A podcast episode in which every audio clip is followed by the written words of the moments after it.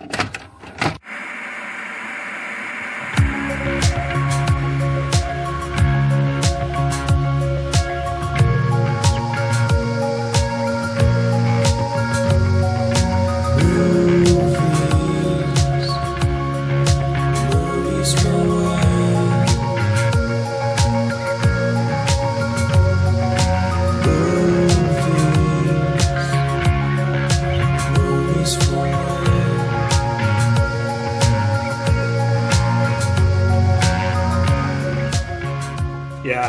honestly was kind of cringe when I did that right there, wasn't it? It really was. My Ugh. bad. I guess I I guess I'm just a cringe guy. You're a very cringe guy. I would say that's your gimmick, Denny. It's what I associate you with is a lot of cringiness. But I actually honestly associate you more with horror movies. Guess what we're done with? Finally. Spooky season! Man, did I just get ambush introed? Kind of. Yeah. the newest tradition on movies for when. Hell yeah. I'm I'll I'll carry that as much as I can. It just involves a lot of deleting random bullshit leading up to it though, so might be a one and done. It's literally just subtracting the step where we go, okay, okay, but let's get started. Do you have any intro ideas? And the answer is always the answer is always no.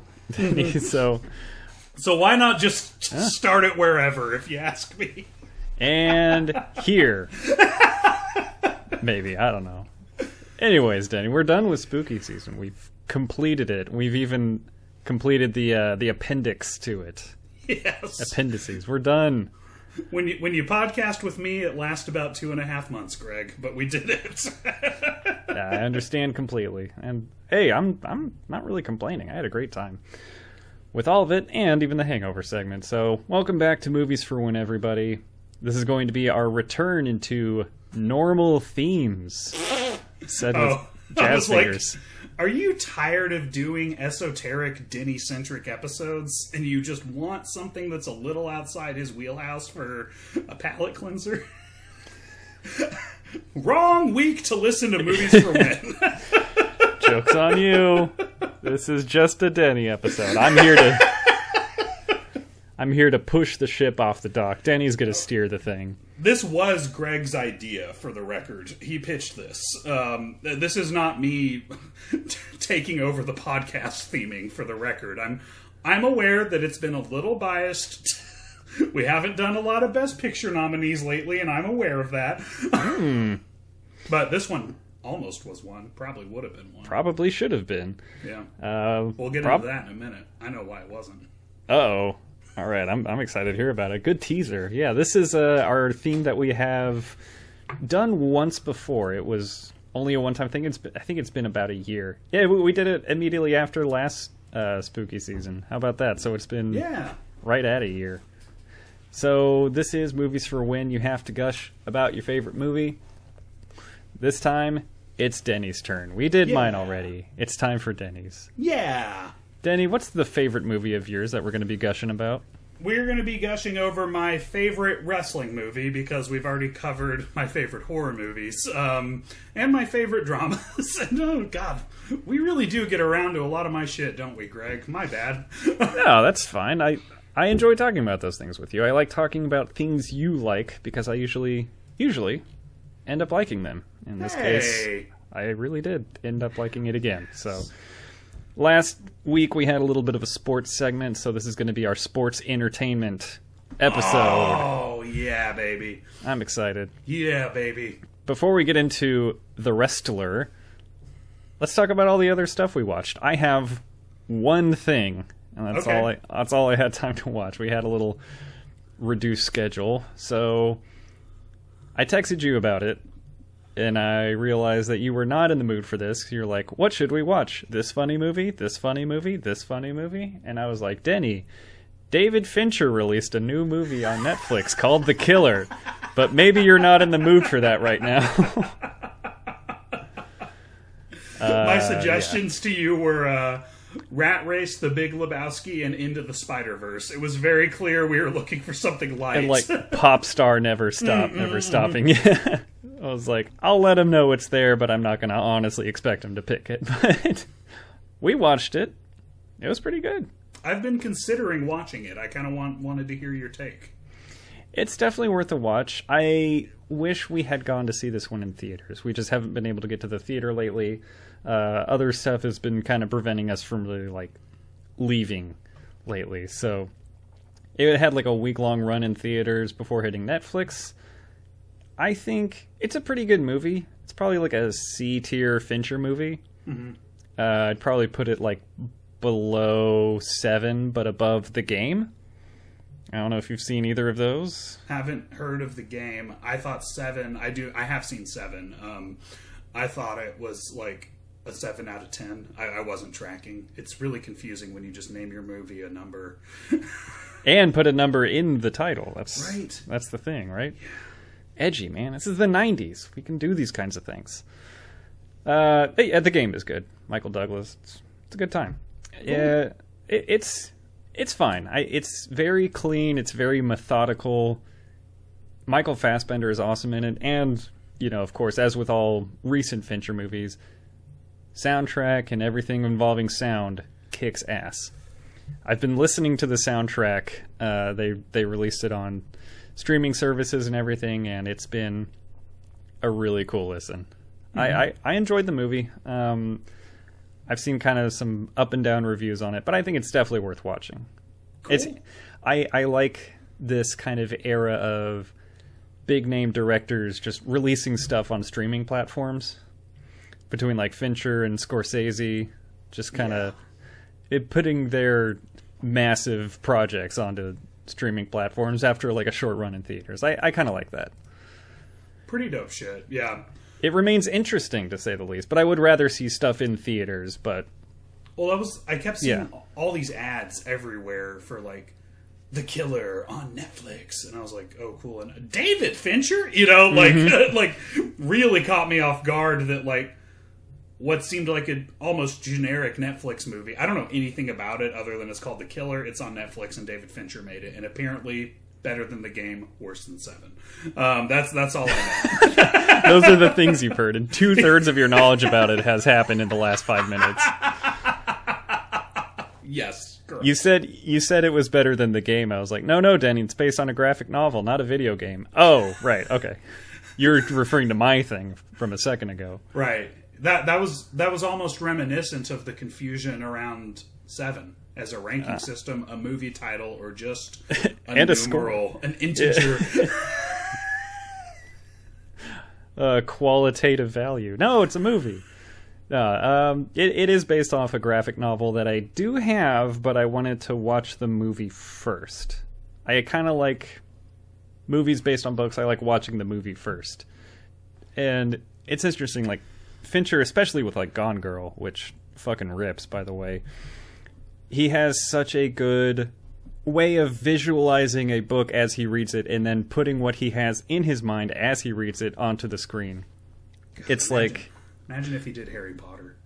imagine if he did Harry Potter. No thanks. Daniel Radcliffe would have stormed out of there. No, David Fincher directs Harry Potter starring Daniel Radcliffe now. That's what I want to fucking see. Just flicking cigarettes all over Hogwarts. Hell yeah. Ron's good at hacking computers or whatever. Yeah. Watch The Killer. It's a good time. I'll read the graphic novel hopefully this week. I've been telling myself that for a while. Hopefully, I'll have an update for you uh, by then. But that's all I watched. Go Netflix. Cool. I guess they raised their prices again, so whatever. Did they really? yeah. I By a dollar.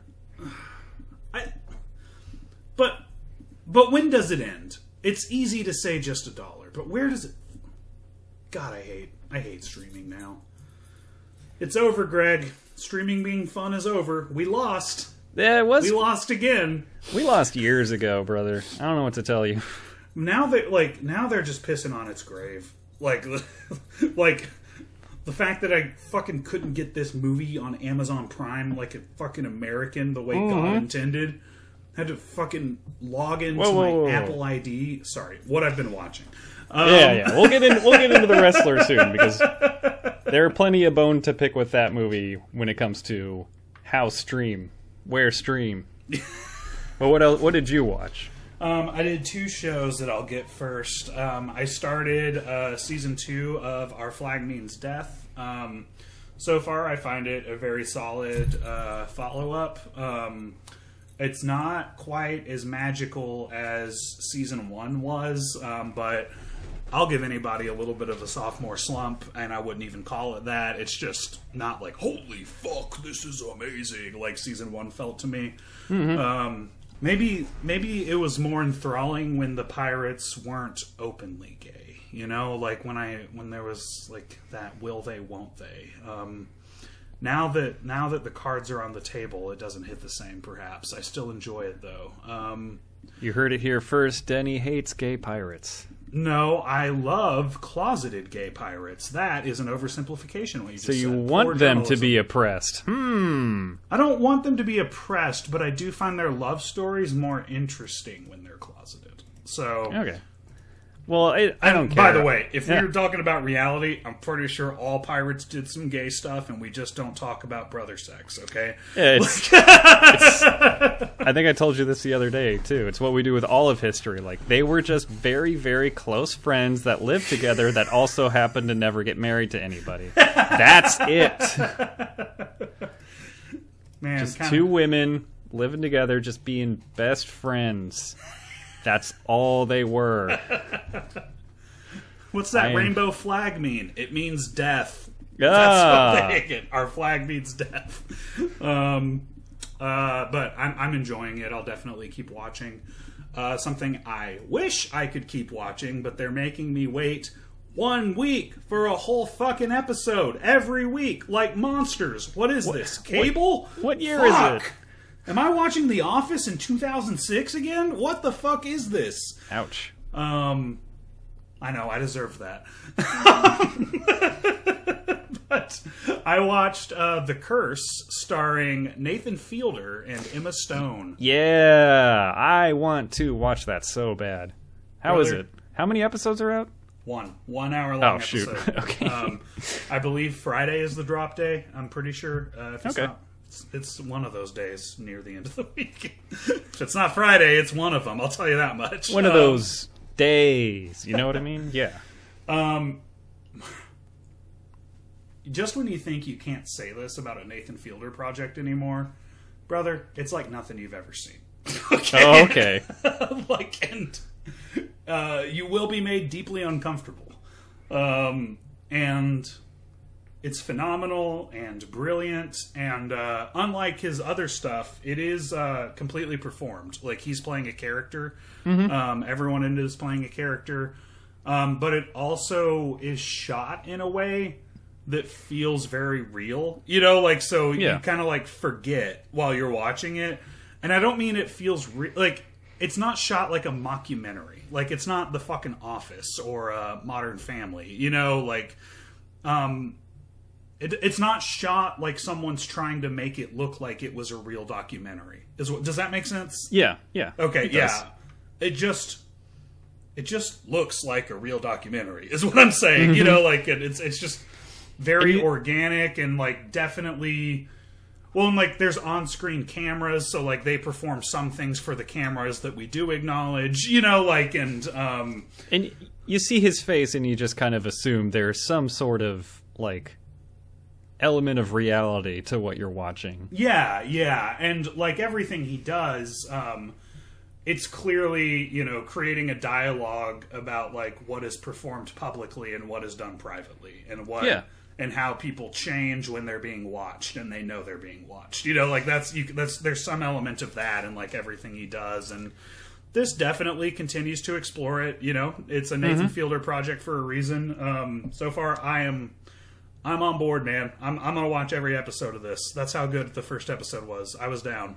That's something I think about a lot is just like who you are when you know you're either being like watched or recorded, mm-hmm. like when there's cameras or microphones on or whatever. Like people just are different and you can say you're not, but there's always just like something in your head that like doesn't allow you to put on your normal relaxed self, I guess, when the mm-hmm. cameras are rolling or stuff is recording. Yeah, yeah. I I don't know. I stuff like his explores it in such an interesting way. Not necessarily like pointing it out, but it's just something else that I do think about while watching his stuff. Yeah. It's just like if it was just these two guys talking about the fact that you know his education educational situation is a fraud, like he would be saying it a little bit differently. But since he knows there's cameras on him, he kind of and he's not used to it. He kind of acts differently. Yeah, yeah, absolutely. So that's a different show. Yeah. Um, and, you know, if you're wondering, would this work on me? Would I be this weird if Nathan pulled this prank on me? The answer is probably so, right? Like, Mm-hmm. every single one of us likes to be like, ha ha ha, look at the fool. And uh, I think Nathan is trying to tell us they're not a fool, I'm evil. I'm tricking them. I'm embarrassing them. You know, like, I'm bad. And. Mm-hmm. Um, this show definitely has kind of that that tone of the rehearsal where it seems like, and with Nathan, you never know what's real. I called him by his first name, like I know him. Yeah, Like, your buddy, um, your pal Nate, sure. Yeah, um, you never know what's real, but it seems like he wants us to think that the real Nathan Fielder feels the need to atone for some things. It seems like that in the rehearsal, and it definitely seems like that in this show. Um, and uh, I will say, I watched it with my wife and two other people, and for like two or three days after it, we were all checking in with each other and just being like, "Hey, were you thinking about that one scene when you were trying to sleep last night? Yep, yep, yep. Hey, you still thinking about that one scene today? Can't get it out of my head, man. Yeah, I'm still thinking about it. um, so gosh. I want to say you'll know which scene it is when you see it, but I'm not sure that you will. And that's what you're walking into. Okay. Drumming my fingers together like Mr. Burns. Ooh. Um, Tantalizing. So there's your Nathan Fielder plug and puff piece for the week. Um, I'll, I'll move quickly through my other ones. I watched A Bug's Life, which I don't think I'd seen since childhood. Um, it's not a bad Pixar movie, but I definitely don't think it's a strong follow up to Toy Story. Uh, there's plenty to there's plenty to love about it, um, but it's one of the few Pixar's where I really think the animation looks like really dated, and I almost wondered uh, if they rushed to get it out on a timetable because it like parts of it look unfinished, and I'm like, I know you made Toy Story before this, so you could definitely do better. You know, like what what it, no way you were lazy. I'll bet you got rushed. You know, um, so I don't know. I didn't love it. Um, I don't know. It was all right. It was It all did. right. I rewatched it semi recently, and I fa- kind of felt the same way. It didn't hold up as much as I would have liked for it to, and that's You know- okay. Yeah, it's fine. I, I I just realized there's a reason that I've seen WALL-E a bunch of times, and I kind of left this one in the theaters. You know, like um, so. Um, yeah, uh, and you know what fact really feels like it shouldn't be true because of that movie? Denis Leary is in a Pixar movie. that doesn't seem real, right? Yeah, if, right. If you told me to like if you told me that was true and I hadn't just watched A Bug's Life, I would have been like, "Oh fuck you." They would never cast Denis Leary. But then again, he was in fucking Ice Age around this time. Who was trying to make Denis Leary endearing to children? I great question. I don't know. I He's don't in all the ice ages. Yeah. What the fuck? Man, that guy got rich. but um Hey, good for him. In the uh, in the movie night that uh, we asked for Greg's opinion on before Greg responded, we uh, did decide on a movie and didn't end up needing his vote. Um, Vanessa and I both wanted to watch Rat Race. Um, it was uh, one of the first PG thirteen movies I was allowed to see in theaters, so it has a special place in my heart. Um, It was either that or Dude's Dude, Where's My Car? Those were like the two. Like I'm a big boy, I get to go to this now. Um, That is of an era for sure. yes. Um, Rat Race held up surprisingly well for what it's worth. Um, Okay, interesting. Well, and I think it's because like when I was a kid, a lot of movies that I watched I thought were like objectively good, you know, like and they were like fucking horrible, but I was a kid and I would have thought anything with bright colors was good, you know, like Yeah, but- exactly. um, this one, I always understood that it was like a really goofy, really silly movie. You know, like I never thought it was like uh, I'm trying to think of an example from that time. Like the day after tomorrow. I I thought I saw that in middle school like five times in theaters and thought it would be like a really well remembered movie. It's not. Um, but I always uh, I always uh, understood that uh, that this was just silly, and I thought for the most part the humor was just still silly and goofy, and in that sense aged pretty well if you like silly and goofy movies. If you don't, you never would have liked this, and it doesn't pretend to be anything else. So uh, the the marketing algorithm really fucked up on you if you're not a silly person but 2001's rat race found its way to you um, so that was fun um, i watched uh, five nights at freddy's um, Okay. in theaters on peacock current events podcast Yeah, hell yeah. Look at you watching your video game based media. Hell yeah, way to go. how, how, how was it? Um, well, I was interested in this movie because I've seen Willy's Wonderland and I've seen the Banana Splits movies, or a movie, which are both rip-offs of the Five Nights at Freddy's game, right? Um, Yeah. It's just stealing that idea that clearly has a massive amount of fan appeal. Um, Yeah, and um, Willy's Wonderland, not very good. Banana Splits movie, even worse. Um, so I was fascinated because I was like, it's not a complex concept and it's been proven to work. How did you fuck it up twice? You know, like it's not this like intricate universe world building has to be just right. You know, like it's very straightforward in what what people like about it and what's interesting. How did two people fuck up ripping it off? And could the original producers of the concept rally and make it work? Could they pull it off better? Um, no, they couldn't. It Oh. really sucked. It was Okay. a really bad movie. Um, horrible, horrible. Um, I will say, for about like I was kind of here for it for like the first little less than half, um, and then like spoilers for Five Nights at Freddy's. Does anyone care? Oh my fucking god! How could you possibly spoil? Greg just took his headphones off. Um, I'm assuming that this is part of. Do you really not want it spoiled? I don't care. Just take your headphones off. I'm going to edit this podcast. I will hear it. Oh, okay. yeah, go ahead. This isn't like a, a huge plot spoiler. Um, I'm even assuming that it must be part of the games because if it's not, I don't know why the fuck you would have done this. Like uh, this is, I've never played any of the games. I went into this very cold, just having a basic concept of like what Five Nights at Freddy's is, and understanding that like not all of it will be for me, right? Like This is a hell of a teaser. yeah. um so there's a scene halfway through where like this creepy little kid, Carnal Horrorson by the Carnal Horrorson by the way, creepy little kids. The last time it worked was The Ring. If you're not if you're a movie younger than The Ring, stop. Um, but she's she's doing what the kid does in The Ring and drawing all these pictures of the monsters and then we think they're about to eat her, but they're actually friends with her. And Ah.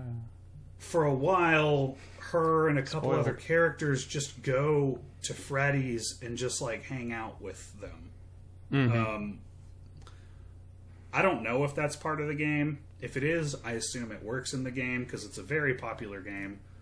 I can only tell you that that did not work cinematically, and a thousand percent killed my fucking interest in the movie. If like the middle of Halloween, Laurie Strode just has Michael Myers over for a sandwich, and they watch TV together, and she plays a little piano, and then he goes back to trying to kill her later. Like, what the fuck is that?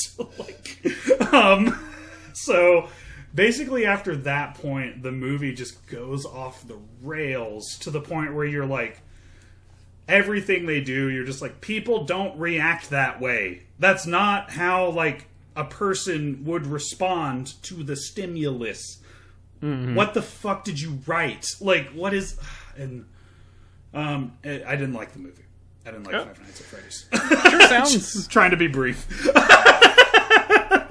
sure sounds that way, brother. Well, sorry you had a bad time on the old Peacock streaming app. Uh, another miss from our pals at Peacock. i always do greg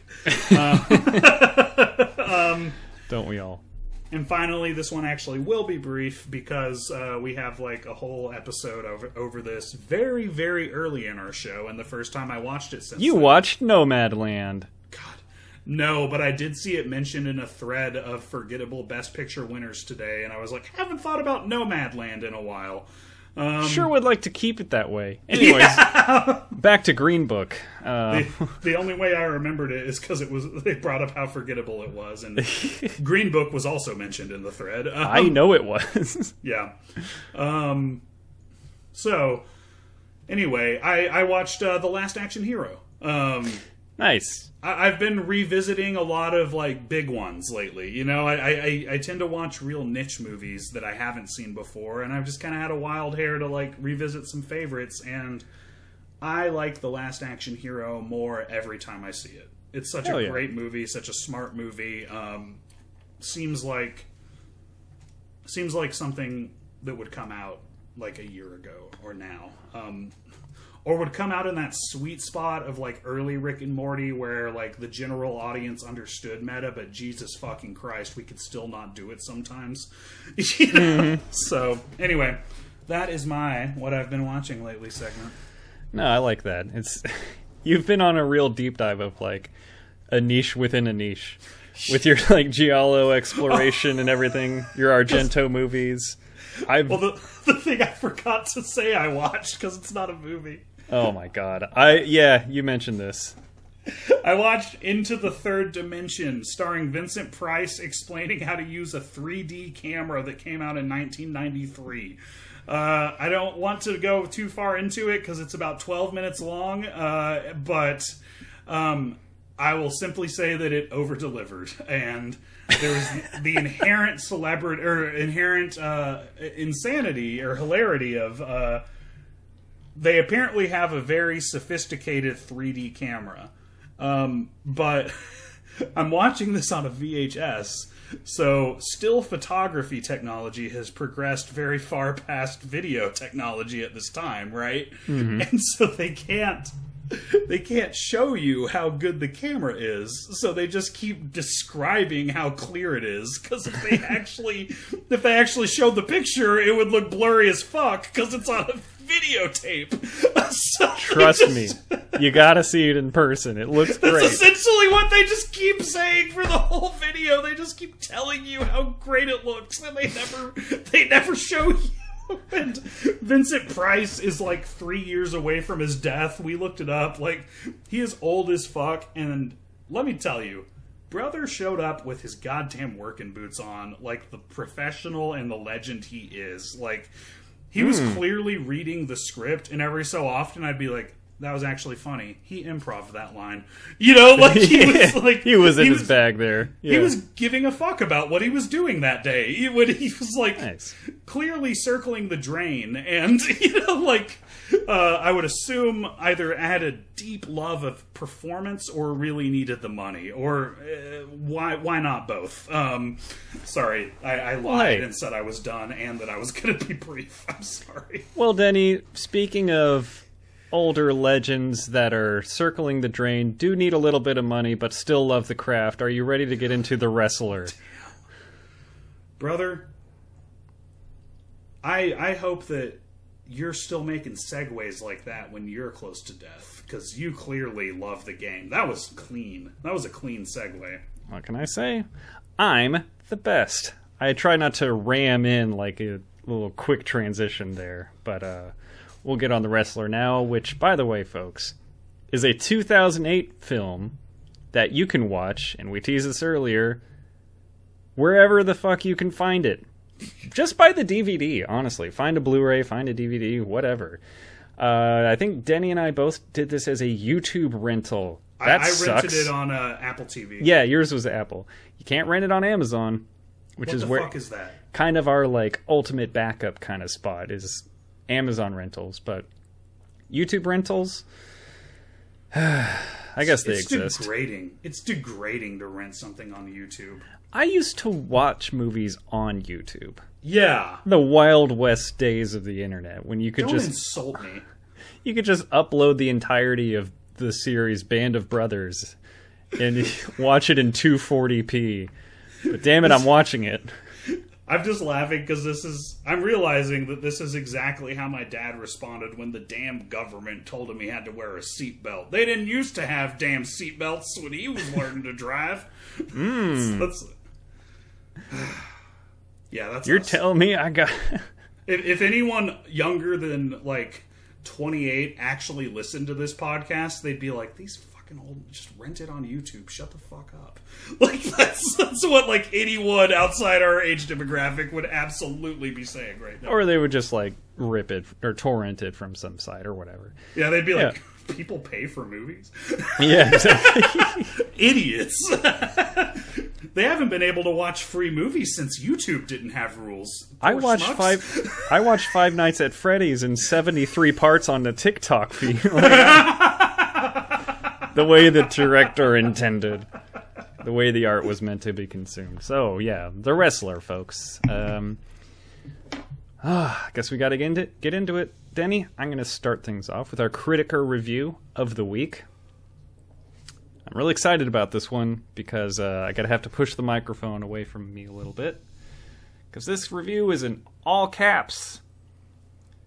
This user gave it a 92 out of 100 and said, Mickey Rourke performance was remarkable. Depressing movie, but a great story. I thought it to be like a documentary in the life of Randy, the Ram Robinson. Rourke, a wrestler once at the top, but now is trying to get back. Also, Marisa Tomei is still hot. Was that Tim Robinson's account? Tim the Ram Robinson. Man, it could have been. Has this ever happened to you? a joke wrestling mat that's just for farts. Uh, you're not part of the tag team. Until you're part of the tag team, walk slowly. oh hell yeah, man! All right, um, this is your pick. Yes. Of course, this is uh, Denny's favorite movie that we're going to be gushing about. I'll let you give a little one plot. of my favorite movies. One of your favorite movies. It's, it's, my favorite wrestling movie. This this is not my equivalent of your No Country for Old Men. I want to be clear about. Well, you kept you prematurely shot your wad on those other ones though. So we True. gotta we gotta get to it now in in one of these episodes. We only have so many favorite movies. It makes sense. So I'll let you summarize this one because it's one you brought to the table. Sure. Um Randy the Ram Robinson uh, was a mega wrestling star in the 80s um, when the world was just a little bit different for a wrestling man. Um, and uh, you could be making towns and hitting the territories and banging rats in and out all night. Um, you're doing it every day. Party on.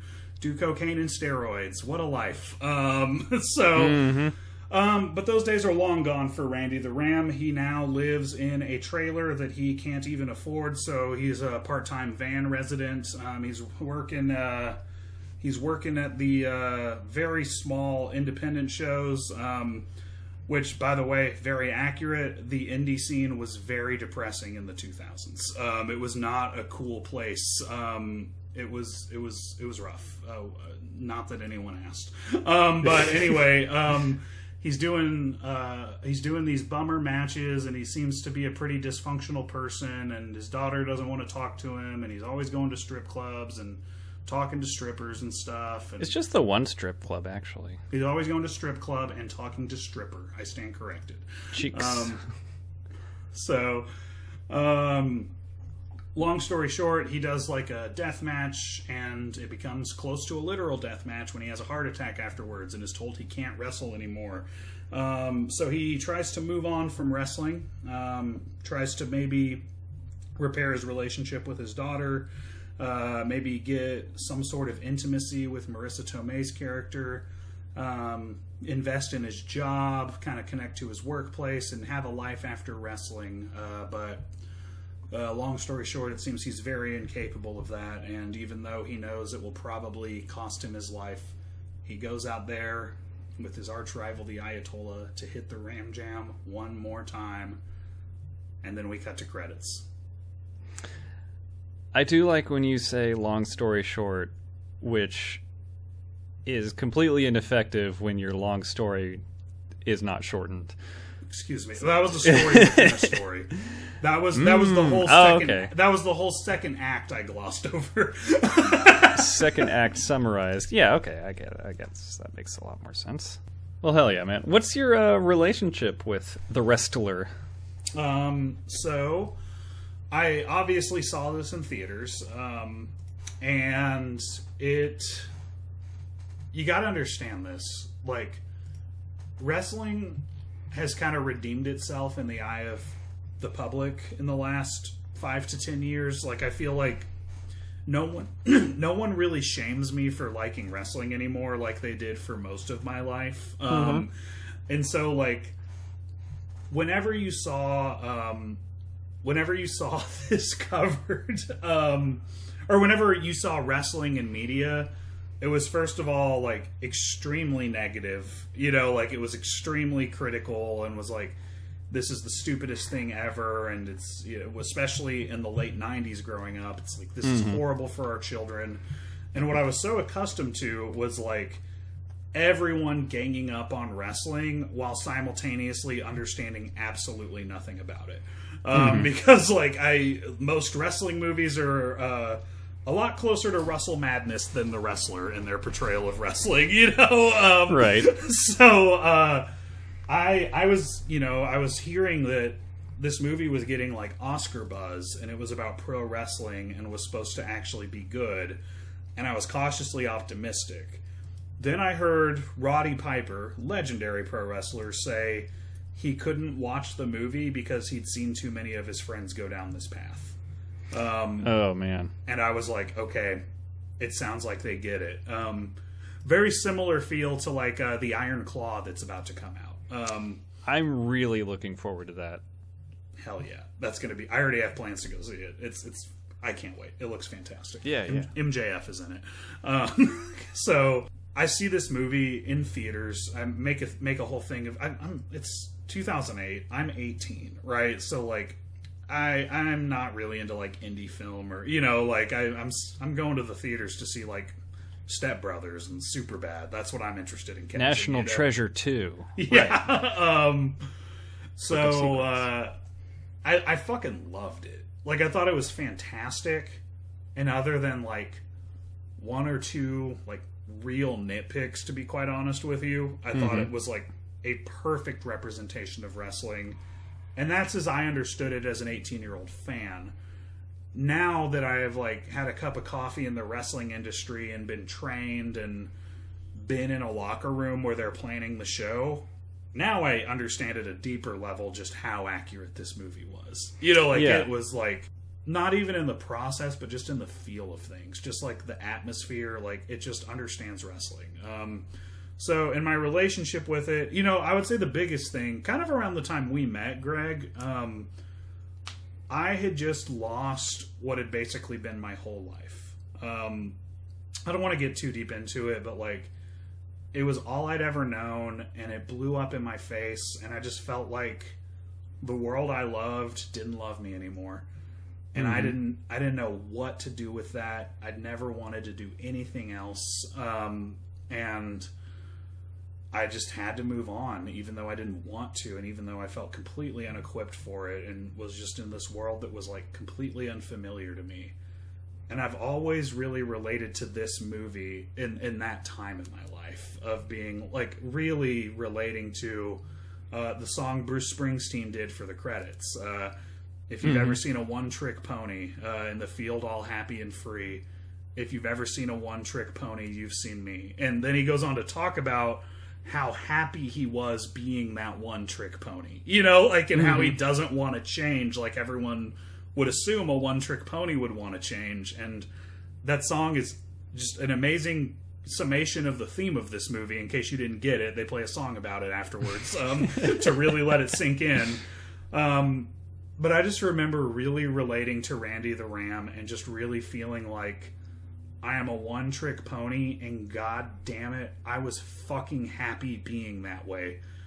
And then it was taken from me. And now I have to exist in this world that makes no sense to me and isn't anything like my skill set or what I'm good at. Um, and um, it just for so long I felt like just like a broken imitation of who I used to be. Um, and I just powerfully, not just because of like my relationship with pro wrestling, uh, but like because of what this movie is and because of the character work in this movie, um, had you know a pretty long season of life that I honestly didn't know that I was going to come out of, uh, where I really related to the character Randy the Ram. So. Um, this movie is and i was always very embarrassed about that feeling and this movie has always made me feel like hey at least somebody else gets this and uh you know people thought this should have won best picture so i actually think probably a lot of people get this you know like it's Yeah. probably not like a you thing there's like a whole popular movie about this experience you know like Yeah. um and that was cool I, I think it's like that's got to be super validating, not just like it's a more universal feeling than I think you realize. Just because your path that you desired was a lot more niche doesn't mean that a lot of people don't know what it's like to have the life they wanted like snuffed away from them too early. Mm-hmm. Or I guess in the case of this movie, it's run its course. It's time to move on, but we're not really willing to accept that. Mm-hmm.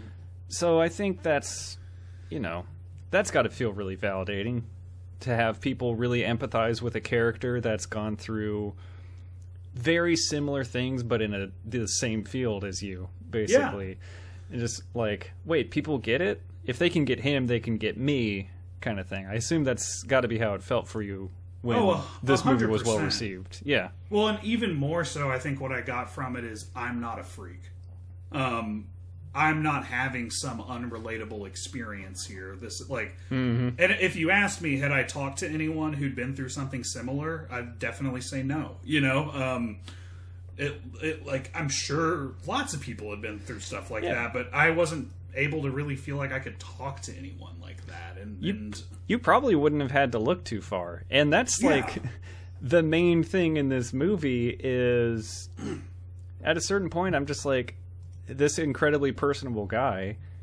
He doesn't have anybody to talk to mm-hmm. at all. That's just all he wants. He's just like as much coming to grips with like the end of his career, but also looking for somebody to talk to about how he's feeling about it it's not that nobody could possibly understand. I don't know. It's I don't think he has like he has zero outlet yeah, and he's he's looking for people to listen that couldn't possibly understand basically. I don't know. It's it's really tricky.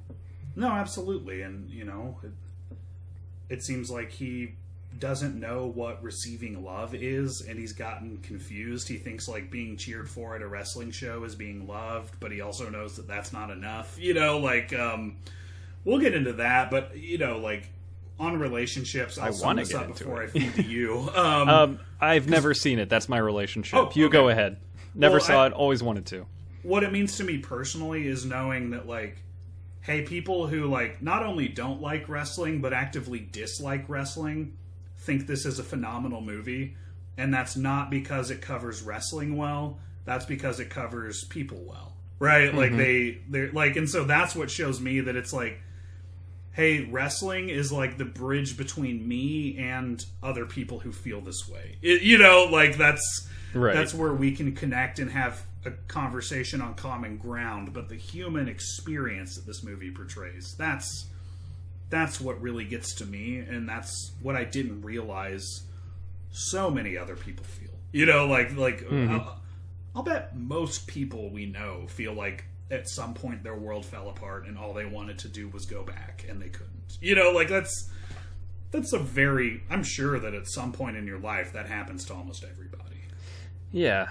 And I think like the main difference in this movie is that he can kind of go back, but it's killing him. Right. Yeah. Yeah, like- love that. And, you know, that's maybe a message for the people that want to go back is just like hey, even like best case scenario, you can go back a little bit. You can relive some of those same feelings. It may not be the same highs, but it'll elicit like the same kind of reaction. You'll feel similar things to what you felt, but it's going to destroy you. Yeah. You have to know when to be done. So Uh, I don't know, man.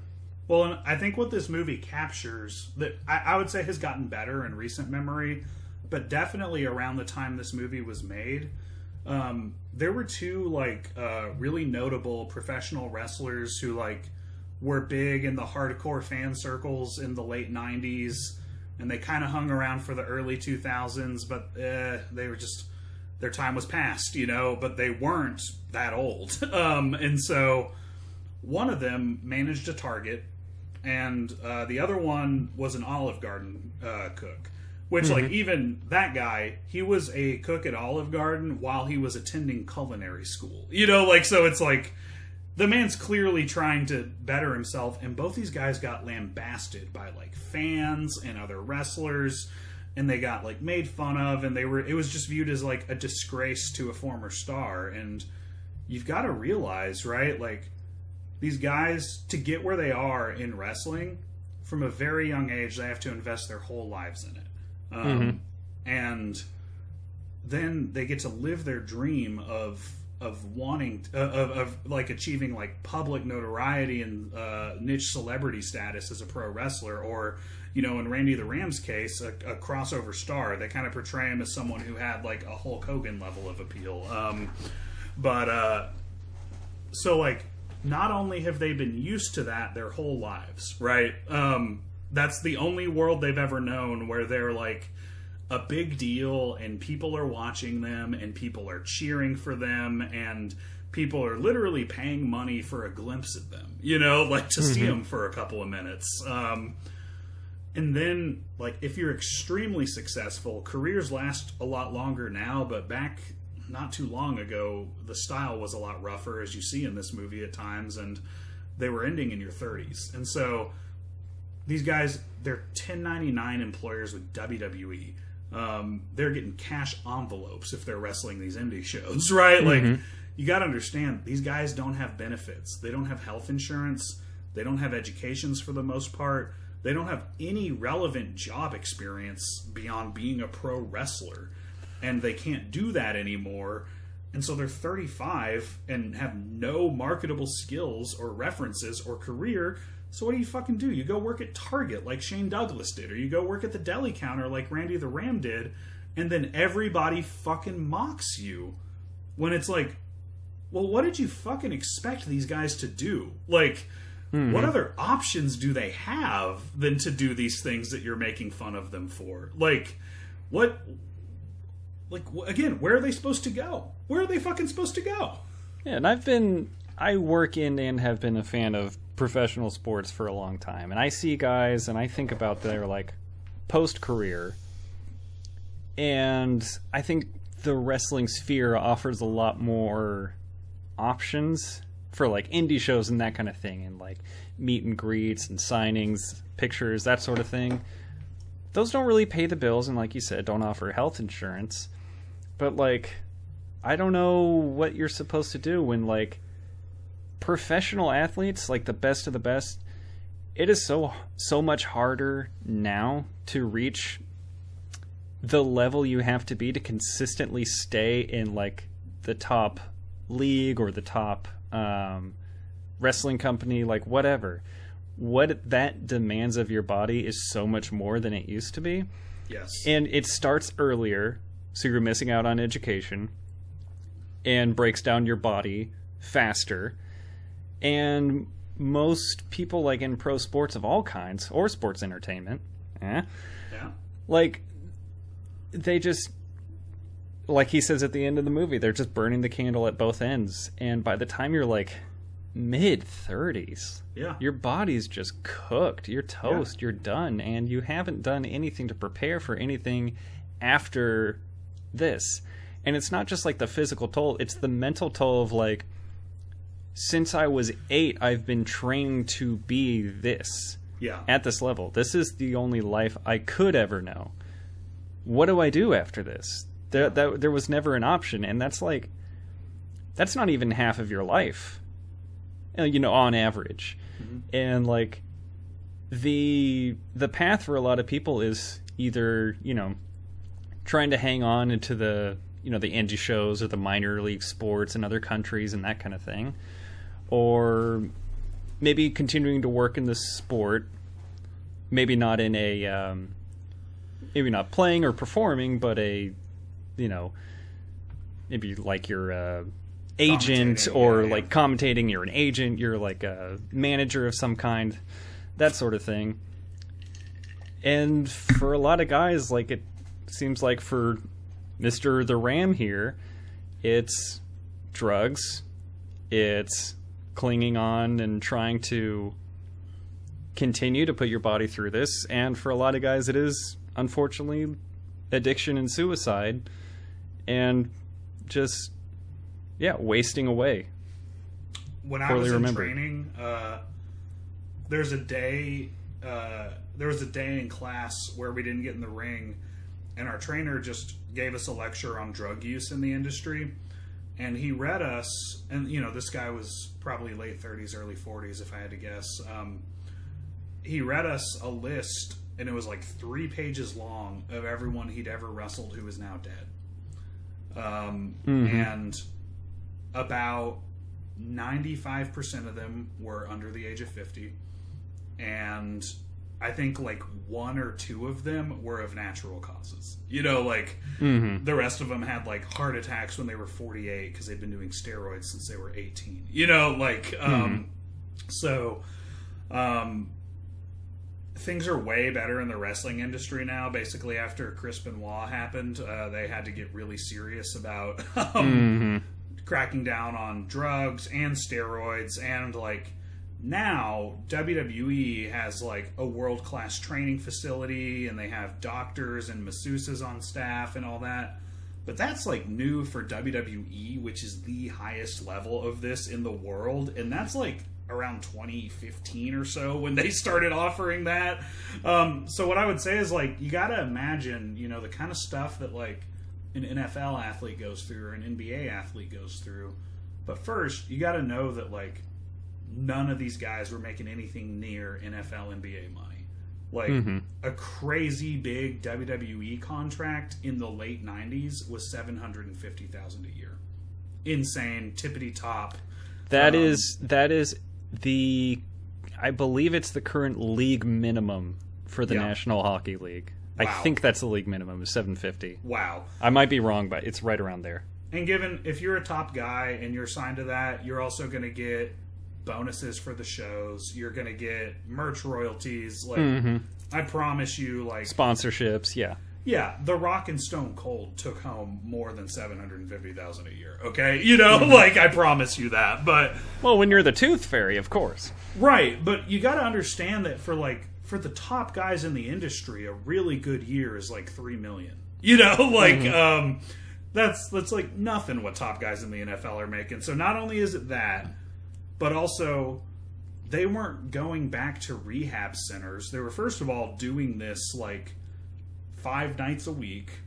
Um, and they were going to rental cars and flying coach and Red Roof Inn, you know, like they they weren't getting care at all. Like a lot, like WWE doesn't give their wrestlers health insurance. Like Jesus Christ, like, um, so yeah, it's like the absolute insanity of what like like brother i wrestled four matches um in 2013 and did three months of training before that.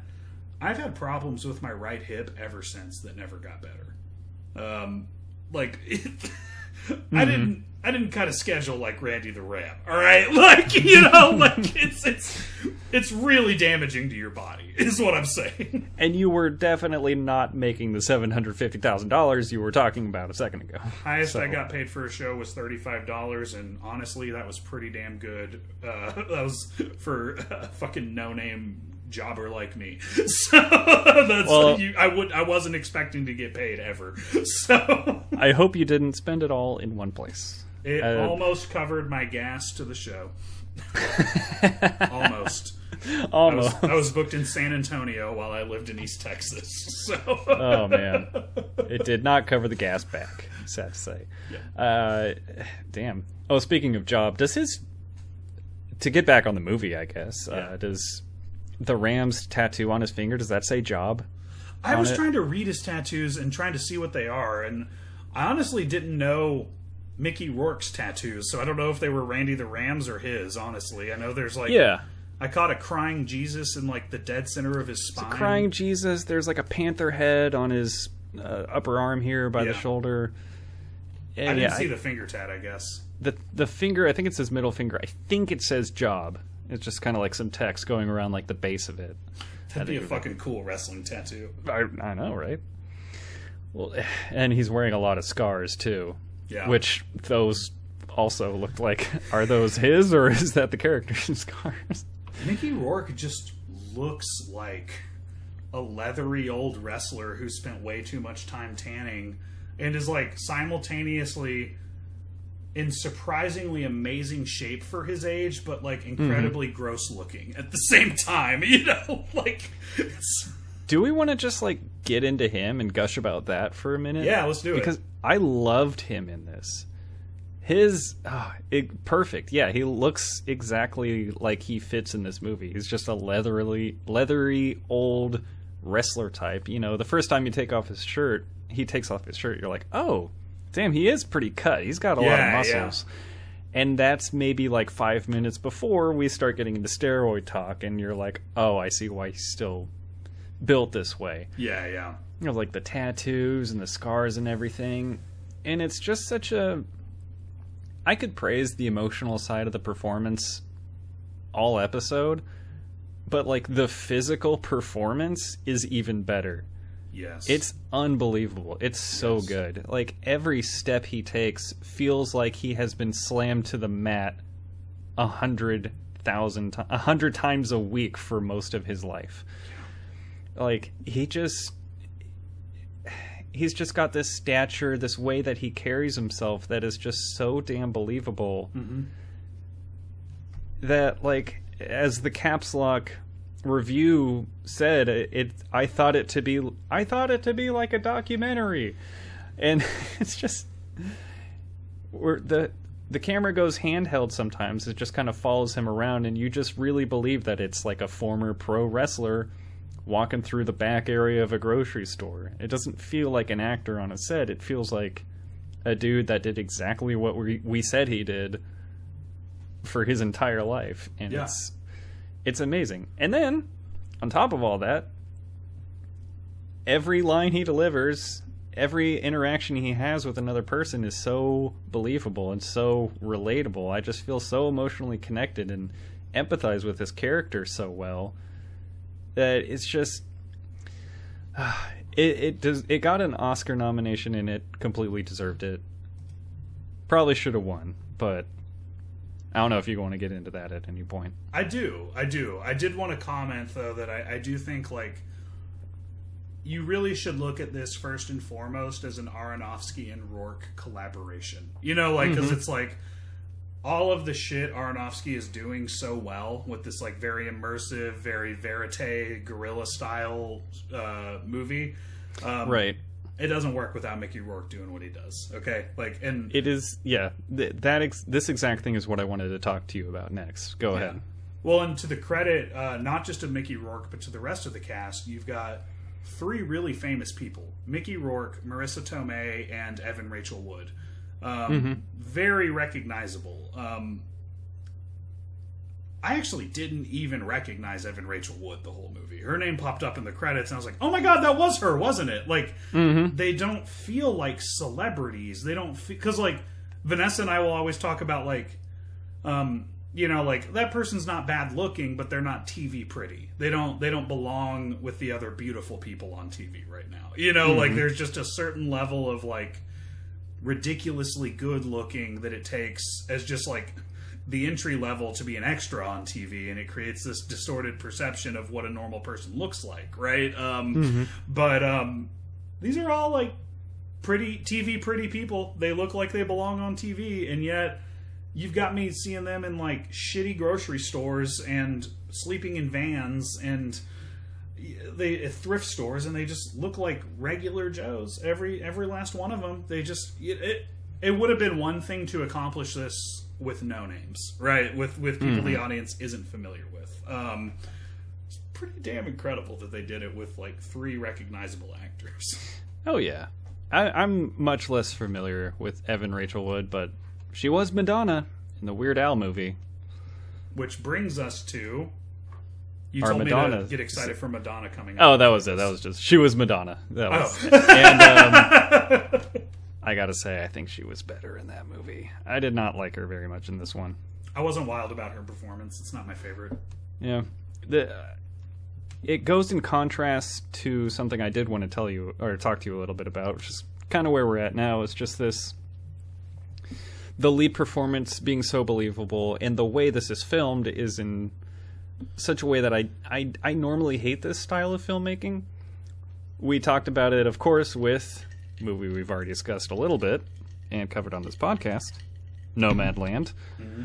where you have a very stellar lead performance from an actor blending in very well, but they're with a bunch of normals Yeah. and just like regular people and it's just like nobody's doing a bad job but like the regular people and then in this case like the backstage kind of wrestling guys it doesn't feel like there's any sort of real performance so when you watch nomadland and you're like that's frances mcdormand she's putting on a terrific performance but then these people over here are just like being themselves and delivering lines very plainly and all that kind of stuff. It just there's such a contradiction that really like breaks the immersion in this kind of movie. It it happened a few times in Frances Ha as well, mm-hmm. but with this movie, the lead performance is so good. There is also a performative aspect to all these minor characters, and there are a few like legitimate actors like sprinkled in that it provides that same kind of feeling of this was a big time famous wrestler and he's now like hanging out with the guys backstage and discussing, you know, cutting the show or whatever. Shit, I lost the jargon. But like really having a genuine conversation about with these guys about what they're going to do for their show tonight. Mm-hmm. And it's just like they seem like regular dudes, but there is a performative aspect to their characters. And you've got like these like you said, these other actors that are made to feel the same way, and then Mickey Rourke is kind of the glue holding it all together in such a believable way. I did really like those scenes where like that first wrestling show he does, where he's like really uh, encouraging the younger guys. Mm-hmm. He his character isn't like I used to be the best, but I should still be looked at as the best. Mm-hmm. He's a very encouraging guy. He's like it sounds like he's got a lot of good advice. He's just very um respectful to everybody, no matter how high or low or young or old, experienced or Yeah. not that anybody is. He's always willing to like treat everybody with respect and he seems like he's really commanding or really desiring that respect back. And he gets Yeah. it in spades. Well, you got to realize, right? Like, if you're an indie wrestler who either thinks they're gonna make it one day or knows that they're never gonna make it, but they're still doing it because they love it, you know, which I think is a lot of people's lot in life, right? Um, Mm-hmm. a washed up old wrestler booked on your show is the coolest motherfucker alive because you grew up watching them on TV. You know, Mhm. like that's y- you would be worshipped. He would be worshipped in those locker rooms, and I and I loved you know the contrast of like he's not really respected out in the rest of the world, and honestly, because he's not the same kind of guy in the rest of the world, he's kind of a shit guy. Um, But the contrast and the thing that's very unlike reality is that um, most most washed up has-beens who are in Mickey Rourke's position um, are real big fucking assholes to everybody at the show. Um, You know, Okay, like yeah. um, they're very much, you know, they think they're above it. Uh, they don't want to be there. They they certainly resent that they have to do such a small thing a lot of the time, and you know, culture's kind of changing around the thing now, and like there's actually an indie wrestling scene which there wasn't for a long time. Um, basically, WWE became a monopoly in 2001, and like there was just like nothing left outside of it for the most part, except for a few very small time things. Now the we're getting back to a healthier place. Honestly, you could say it's healthier than it's ever been. Not that anyone asked. Um, sorry, I'm going to do my best to stay on track. Um, but um, yeah, man, like uh, that's very like. It, there's this weird like like wrestlers call each other good brothers. There's a secret wrestling handshake that I'm not going to divulge on this podcast. Um, like Yeah, you just kiss each other on the mouth for Right. at least two seconds. you got to kiss the brothers, but there's it's very much it goes back to like um, it goes back to old wrestling when it wasn't known that the the wrestling is fake and. Um, if you walked into a room and there's still a tradition that you have to shake everybody's hand when you get to the show, um, if you walked into a place that had a bunch of wrestlers in it, it was expected that you would shake everyone's hand and give them the secret wrestler handshake so they would know it's okay to acknowledge that wrestling is fake around you. And so that's what what a closed shop it is. And there's just like there's just such a general respect in general for people who are inside the business. You know, like we're in this together. Like we we're part of the secret club, you know, like um it's just really cool and you know like a journeyman like him would be just absolutely worshipped by the guys in the back at, a mm-hmm. lo- at a local indie right? Like And that's that's what I loved about those scenes is it felt like every time it was all the wrestlers together and the promoter and the refs, every single person in those areas felt like they were on the same team. Mm-hmm. It was really cool to see. And it was just like, all right, guys, let's do this. And it's just like, all right, you guys go out there and hate each other. And it's yeah it's great. Like this was a bad movie for um, people that want to be wrestling referees yeah because they got smacked around a lot, but they also felt like they also felt like part of the team, part of the crew, part of the part of the show. Um, and they got as much respect as everyone else. So I don't know. I just thought those scenes were really fun. it's pretty sweet and there's a really big sense of camaraderie um well you got to realize how much trust it takes in another person to do a wrestling match with them like you you put their life in you put your life in their hands a lot. Like a lot you put your life in their hands and so like you've got to be pretty down with the people you're doing this with you know? Like you've got to be pretty down with them and you're also like cramming six in a car and driving 10 hours to wrestle for no money you know like and you're doing shit like that all the time together you know? There's and it's weird you know a lot of wrestlers um like especially at a high level where they travel like five or six days a week well they they go home and they don't fucking hang out. They live in different parts of the country. Um they want to spend time with their goddamn families on their rare days off you know? And a lot of wrestlers will like leave WWE and be like, "Where the fuck did my friends go?" Because they never hang out outside of wrestling, you know, like, it, it- and they don't realize that because all they're doing is wrestling.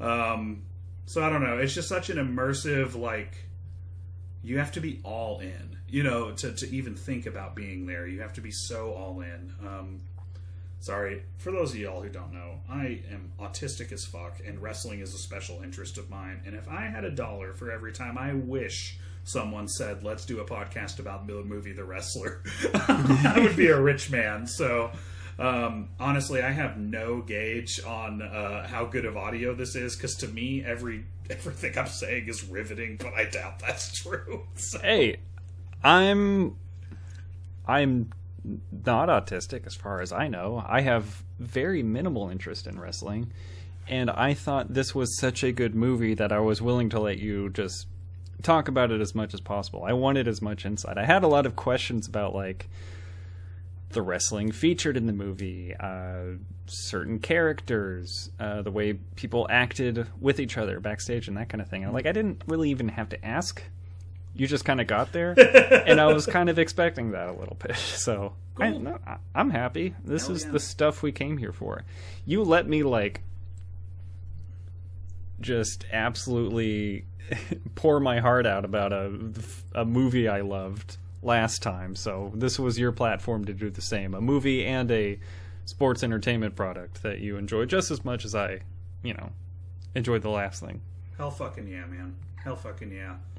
Um, ask me a question so I know I'm saying something that at least one person wants to hear.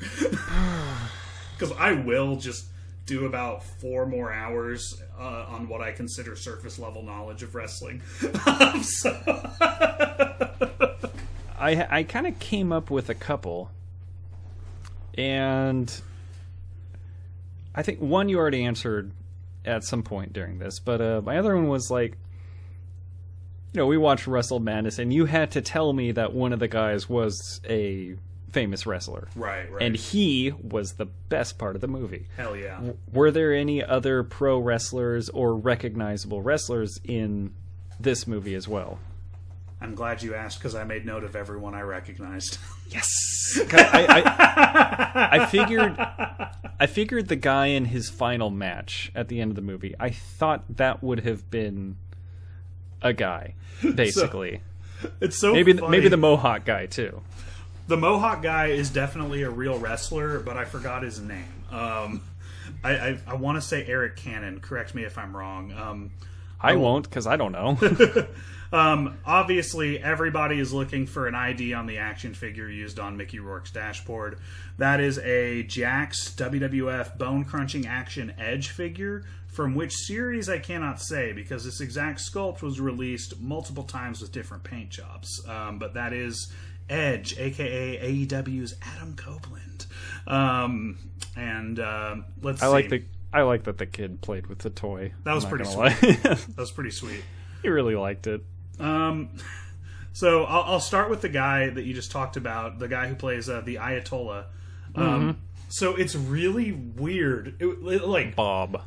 It threw me through a loop when I first saw this movie. Um, so that's Ernest the Cat Miller, um, which I told you to wait for the good joke about the cat's appearance in the wrestler. Um, when my friend's cat Oh, walked yeah. in front of the screen while I was watching it. I was like, "Hey, I thought the cat doesn't show up until later." Uh, Nicely done. So this is what's so fucking weird, right? Um Ernest the Cat Miller is not a very recognizable wrestler. like he is he was um he was in he was a mid carder in WCW uh, in the late '90s. Definitely had some national TV time and a very like popular boom of pro wrestling. But uh, you know what? If you watched WCW growing up and you don't remember Ernest the Cat Miller, I got a feeling you're not the only one. Um, Well- he, Was was he ever? Did he ever go to camp? Or was he ever like scared stupid? not that I recall. Or maybe hmm. Oh did my god, go to Africa? Ernest. See, Greg, I'm autistic and I don't pick up on implications. And I thought you were asking me if Ernest Miller was in the Ernest movies, and I was like, I don't remember a cameo. I was not picking up on any implication right there. I thought this man was Ernest. Damn. So he had an even briefer stint as like a C string WWE commentator. He had like a like two week run in WWE in like 2004 where the most notable thing about his character was that he had a really good theme song that they later gave to another wrestler. So like Ouch. his biggest contribution to WWE was that uh, he was the source of a good entrance theme. Um, so that's what's so weird to me is he has such a huge role in this movie. Um, and uh, this is I'm an Ernest Miller fan. I think he's great. I'm not trying to shit on the guy, but it was really off-putting to have him basically coded as the Iron Sheik as one of the most recognizable wrestlers in history. Yep.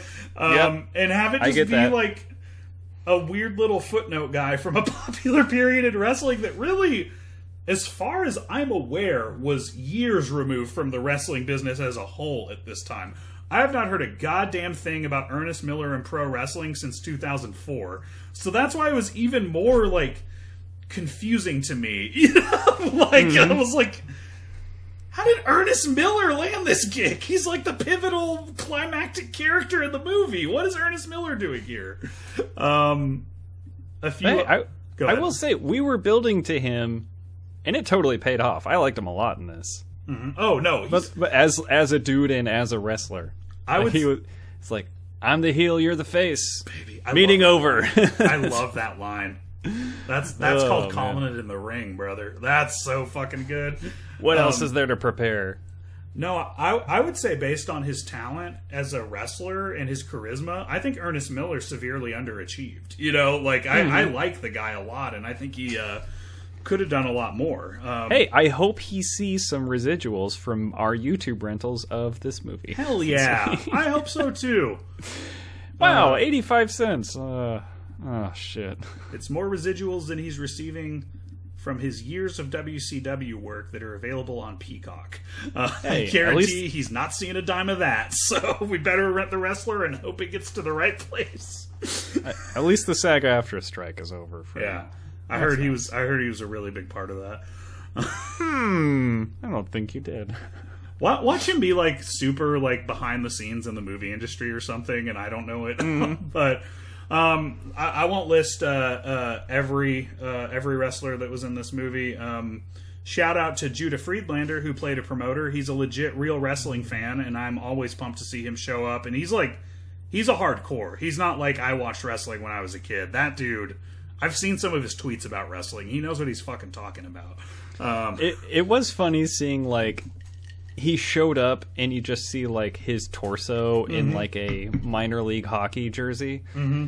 And then he shows up later and then he shows his face and you're talking and you're like, "Oh shit, it's the guy from 30 Rock. Why didn't they just show him before?"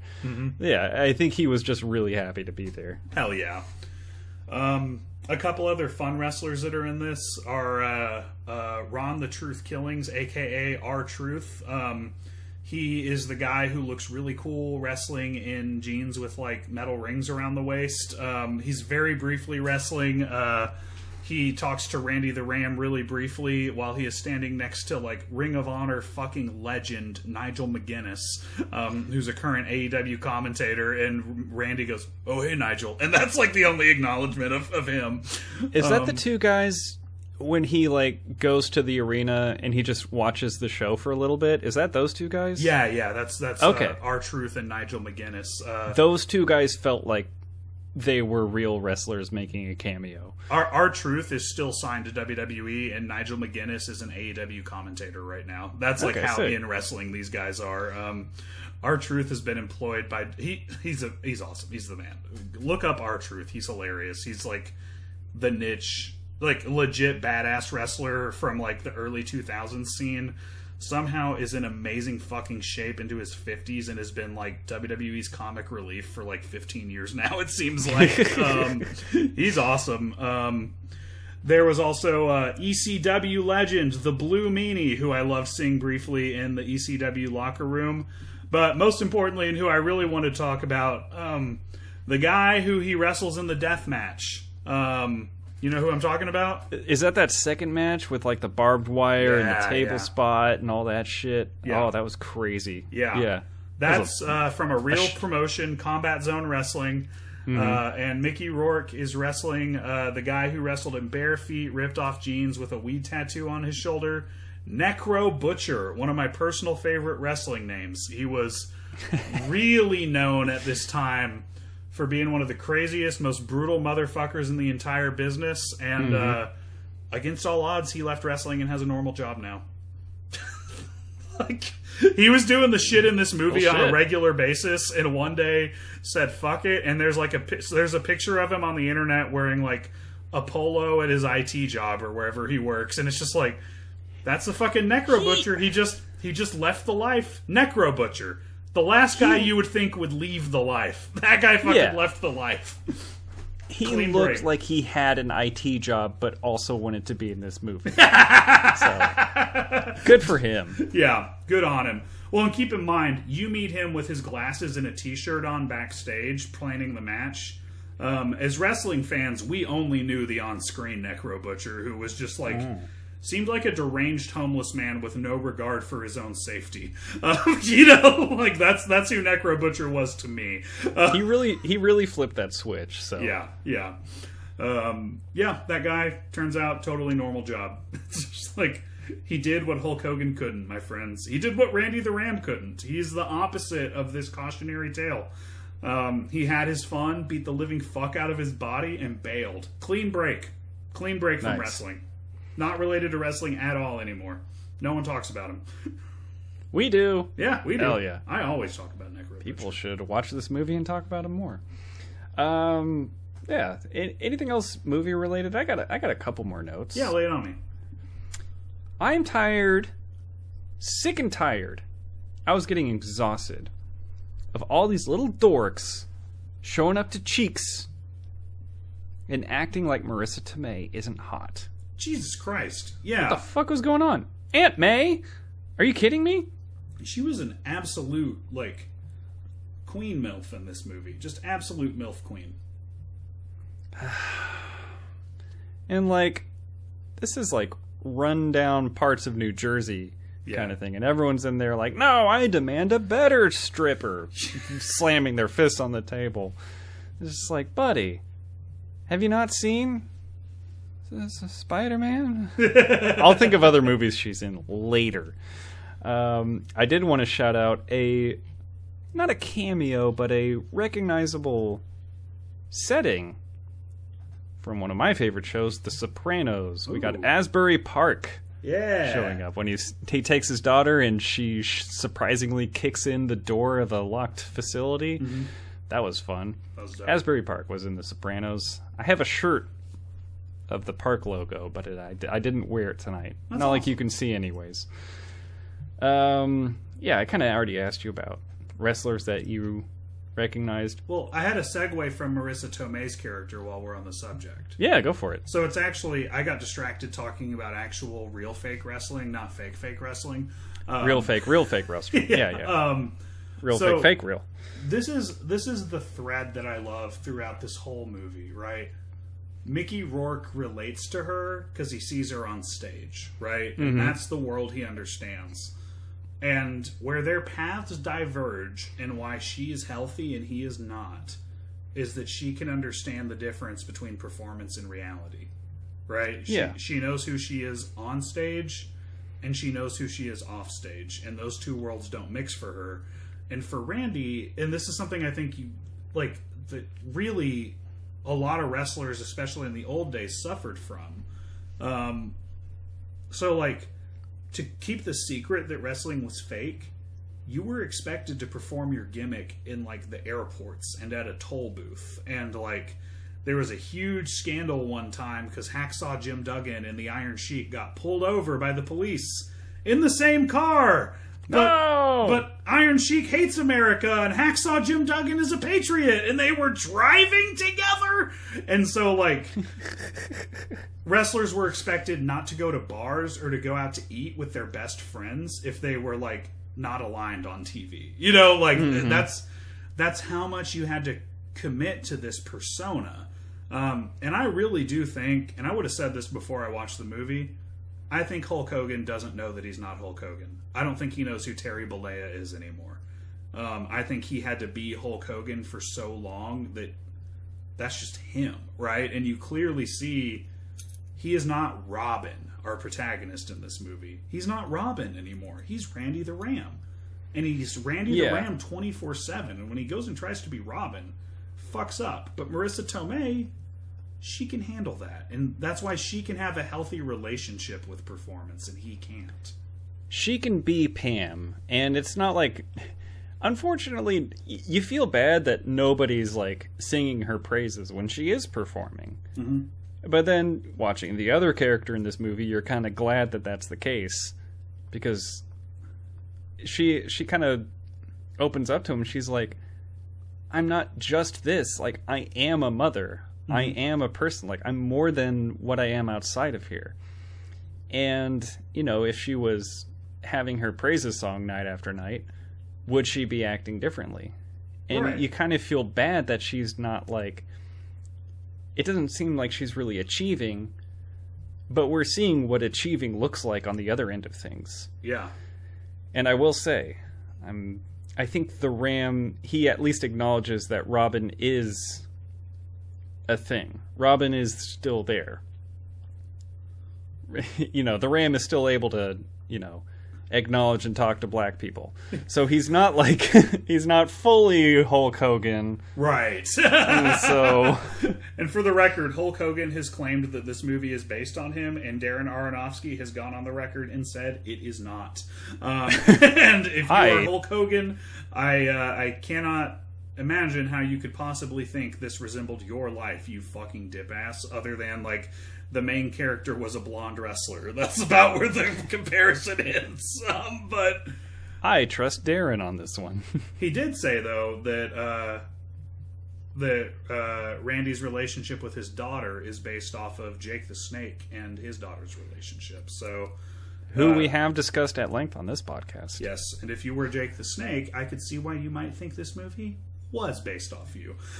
when you when you were talking about other wrestlers that you were reminded of um, or like you were alluding to this character like played out in real life i thought at some point you would mention jake the snake roberts Yeah, yeah. I mean, if anything, I think the main difference is you could say that uh, this person was way more successful as a wrestler and in way better had a way better relationship with drugs in their own body than Jake the Snake did, and that's why it Yeah. doesn't really remind me of Jake the Snake because, like, honestly, Jake's washed up days were way worse, and they are on camera.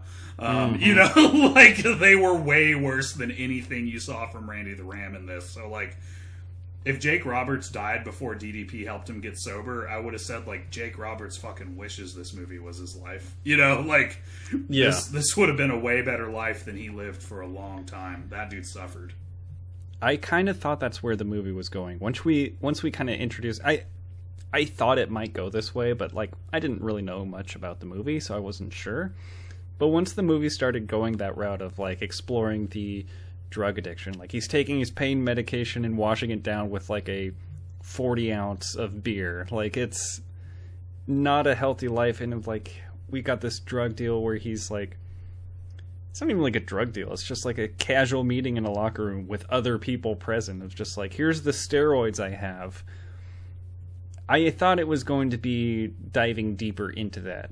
It did, of course, like really fuck up the Ram in the long run, mm-hmm. of course. But like, I was expecting Jake the Snake levels of like dependency and Yeah. addiction. Yeah. and thankfully we didn't get that but it was still just about as heartbreaking i would say Oh, watch. absolutely, absolutely, and you know, to to put things in perspective, guys, I wrestled in 2014 in a much more cleaned up industry than is portrayed in this, and uh, I was offered Vicodin before my third match for no reason, and everyone was confused when I said, "What? No, I don't need a Vicodin right now." Like. They're like, well, you will, brother. You know, like that's like those guys were popping Vikes before their matches to to get through the pain. You know, um, ugh, it's dark, man. It, there's a real, really, really gross underbelly to wrestling that this movie understands very well. Very, very. well. Yeah and it doesn't approach it like disrespectfully either. Oh, it it makes it understandable. Yeah, but also but like still uncomfortable but also like yeah i see like i i now know what these guys are putting themselves through. I get why they would want to kind of go down this path. Yeah. No, absolutely, and you know the the best metaphor I've ever heard for it is running away to join the circus. You know, like you know now pro wrestling attracts like world class athletes who have trained their whole lives lives as dual sports superstars just for a chance. You know, like but in the seventies and eighties it attracted sketchy motherfuckers with charisma and nowhere else to go. You know, like it was um it was a sketchy industry, man. It still is, you know. Like it came from carnivals, and the reason it's fake is so they could rig the bettings at carnivals. Like wrestling is a bunch of fucking carnies, and um, some of them wear suits, and some of them wear, uh, you know, minor league hockey jerseys. But they're all fucking carnies, every last one of them. Um, But man, that that scene with Judah Friedlander though, that one stuck out to me. That um that signing event, like signing and picture event. That was one of the scenes where you could really like feel the character kind of like it's something they had that Rourke had probably like Rourke's character, I mean, had probably like internalized multiple times along the way. But just like he's looking around, he's like, "There's not a lot of people here. I'm, you know, giving out a couple bucks of change out of my fanny pack. It looks. Correct me if I'm wrong, but he looks over at another table, and then there's like a picture of two guys shaking hands and like a cane leaning against it. Mm-hmm. Was that like a kind of a memorial place for like a wrestler who had passed away, or was that just like somebody's stuff? it it doesn't jump out to me. What I'm more uh, interested in is some of those sad guys they showed. Uh, at least one of them is real wrestler Johnny Valiant, and that's like a. It seemed kind of mean to like put that Ow. in the movie for the guy. Like, uh, he, he- yeah, like one of those was like a real dude who goes to conventions and has this happen. I was like, Damn. Because like it goes over to what I thought might have been like someone who had passed away, and then he looks over at another table, and it's just like a guy with a catheter, a guy in a wheelchair with like either a missing leg or like a one that's so fucked up that it's just like shortened or like something. It's just like these other guys have been like beat down to the end of their ropes and they're just kind of going through the motions of their own life. And that's kind of where i think the character really starts internalizing this idea that like at, at the very best i can either like buckle down and love my deli counter job. Yeah, or I can pursue the wrestling thing and be kind of reduced to a guy that can barely move and signing VHS tapes for a group of like six people that don't really care. Or I can go out on top. yeah. And I my interpretation of the end of the movie is that it does it's heavily implied. I wouldn't call it an interpretation. Like he dies at the end, right? Am I crazy for saying that? Uh, that's how I view it. Um, I gotta think that's like if this is my response to it being ambiguous. If he doesn't, then what's the fucking movie?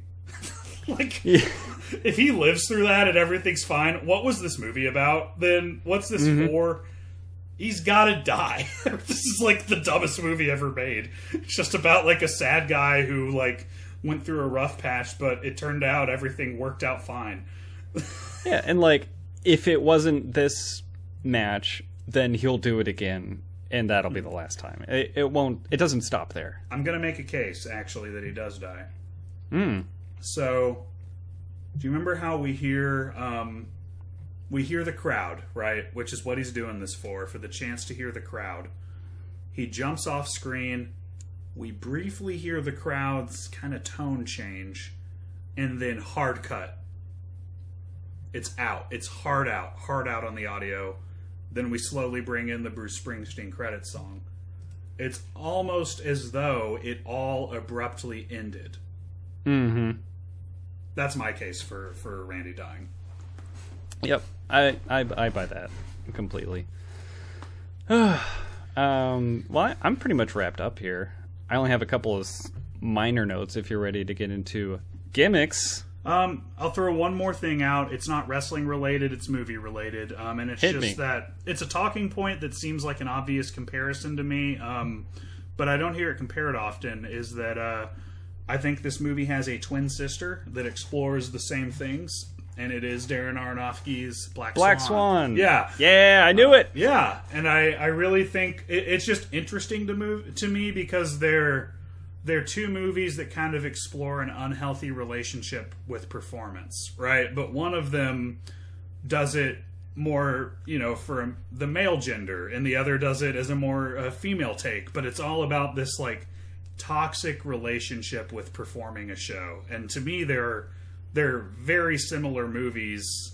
Uh, even though they're like so fucking different, but the the core of them is so similar to me, and I love them both. They're they're probably my two favorite Aronofskys. Actually, definitely, I know that for sure.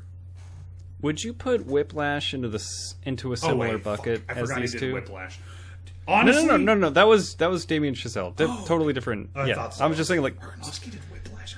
No, like story wise, would you put Whiplash in the same bucket as Black Swan and The Wrestler? A thousand percent, and if anything, probably the best example of it. Honestly, yeah, Mm-hmm. I would say so. Yeah, I think Black Swan was my first of Aronofsky's films that I watched. Mm-hmm. Uh, liked that one a lot. I have a cousin that is a professional ballerina. I would like to pick her brain about it a little bit. Oh, that would be really cool. But uh, she's not a pro wrestler, so hmm. not as cool. Uh, jokes, all jokes. Uh, I had a couple last notes if you're ready Yeah, for them. absolutely. The fireman bedroom, Pretty cool. top that notch, was awesome. very fucking funny. Oh man, I did like his. Uh, he was really starting to embrace and like develop a passion for his little deli counter job.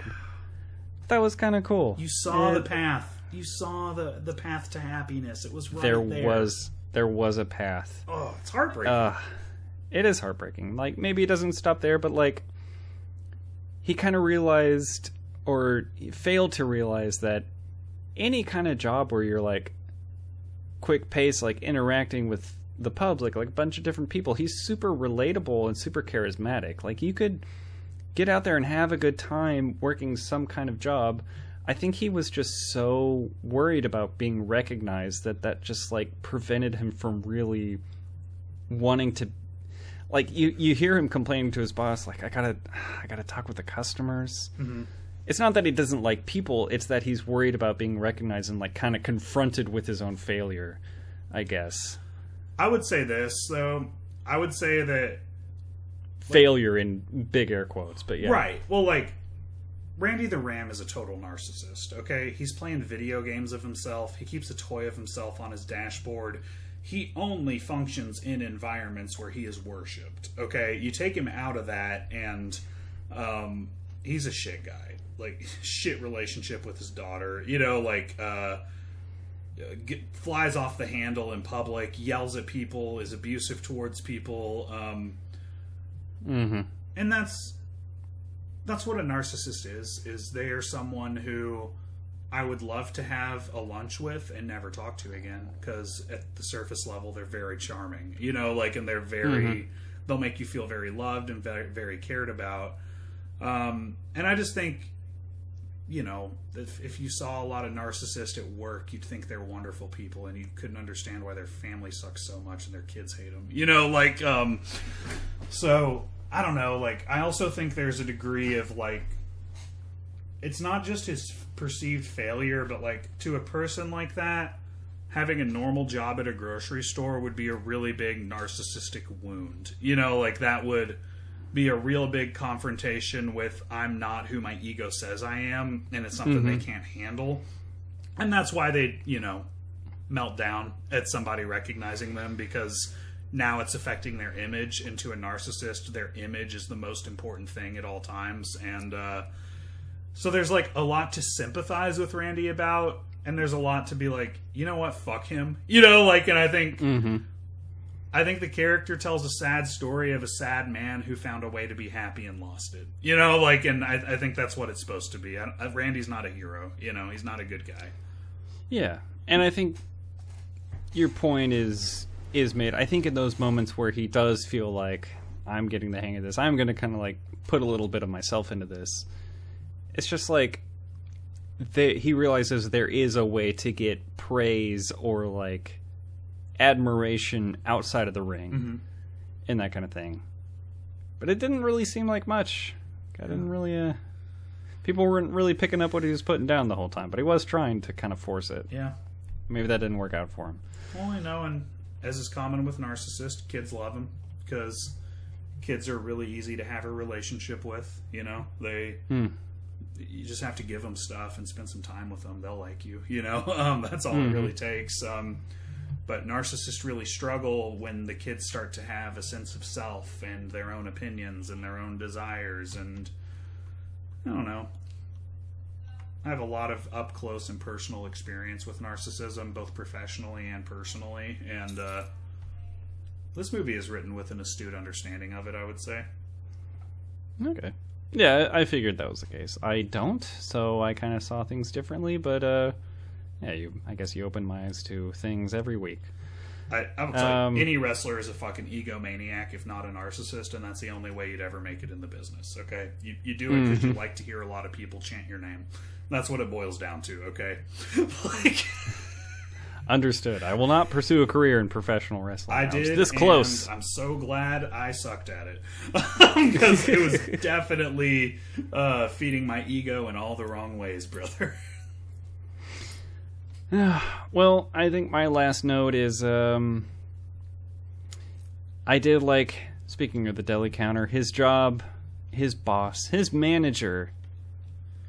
I thought that guy was really funny. Oh, dude, he's amazing. He's in uh, he's in Flight of the Conchords. Mhm. He, uh, he's in a Yeah. mu- he's in a bunch of stuff. I forget his name though. He's in He's the, in Bob's Burgers also. Oh, I bet. Yeah, that makes sense.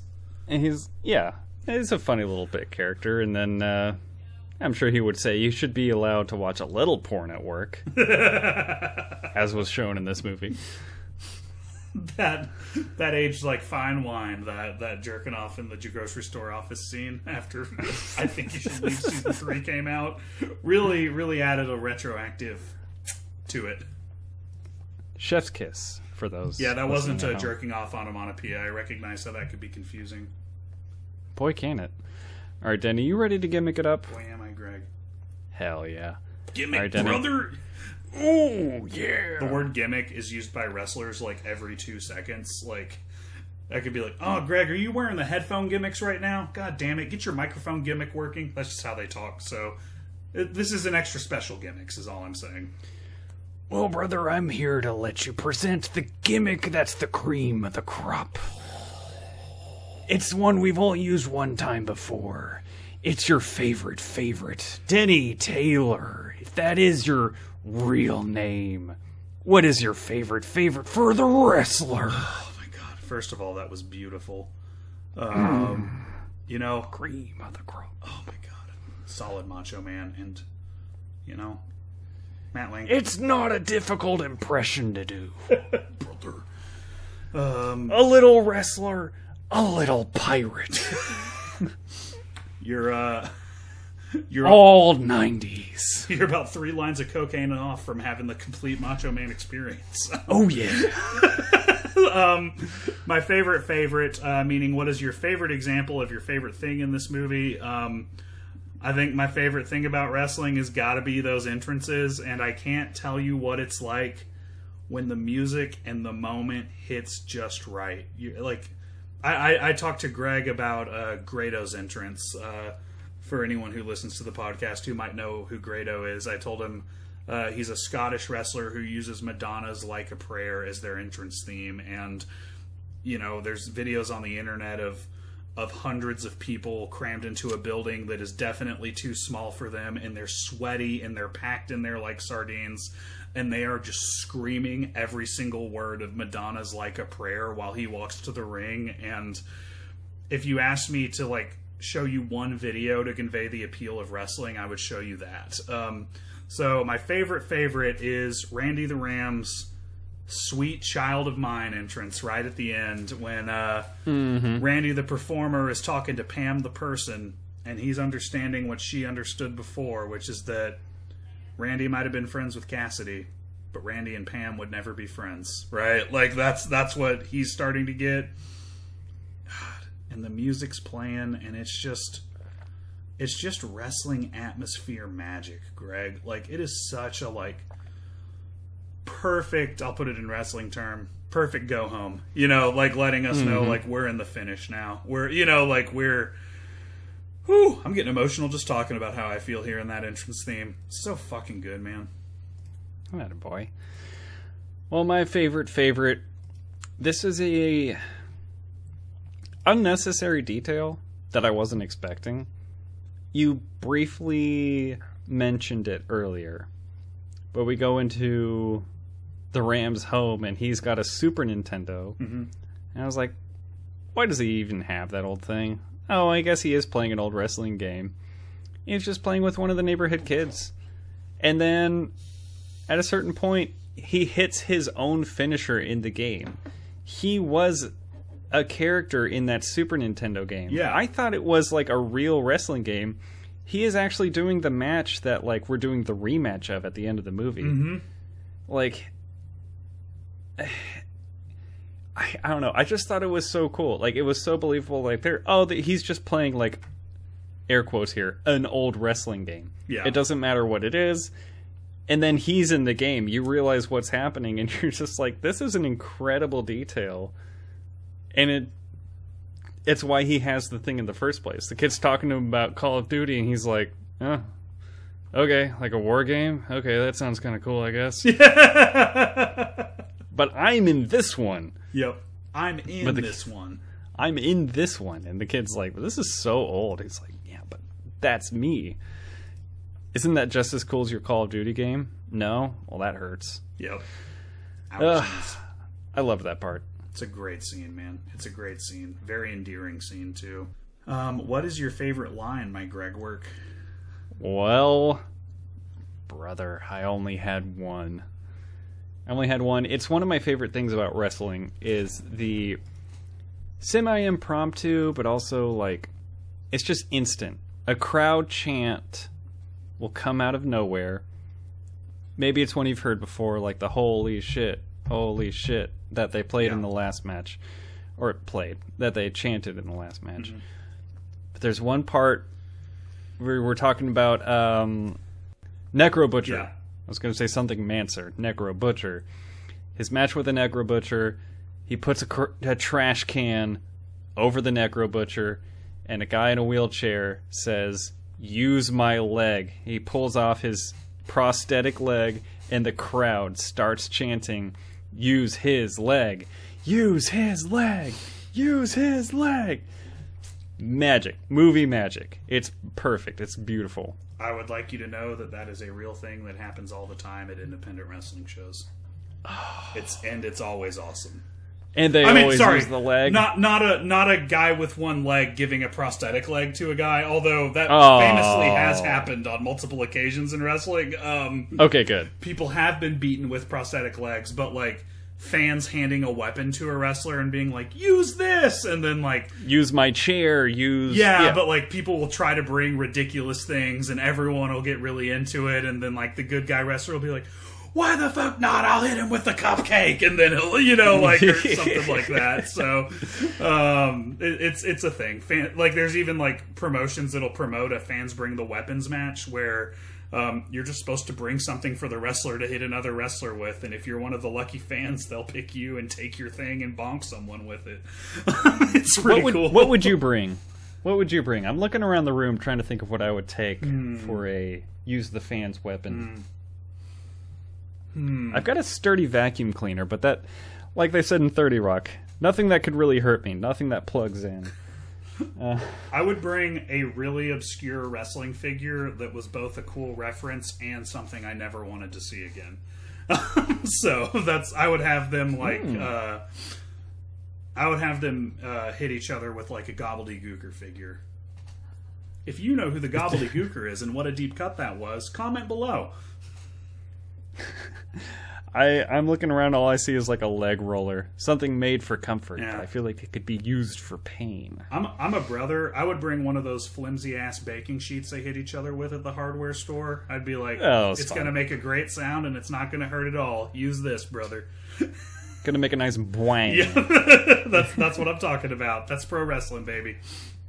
Uh, what's your favorite line? Um, I'll give a runner up uh, when they were talking about how much the '90s suck, and then said, "Then that No. that Cobain pussy had to come and ruin it all." It was so fucking great. Um, I had a note that said these guys are '90s haters. Yeah. They're losing me. they are losers. Uh, nah, Pam's not a loser. Randy, No, they're lo- they're losing me. Yeah, I was oh, like, I disagree. I disagree entirely. yeah, the '90s fucking rule. Um, It's all I know.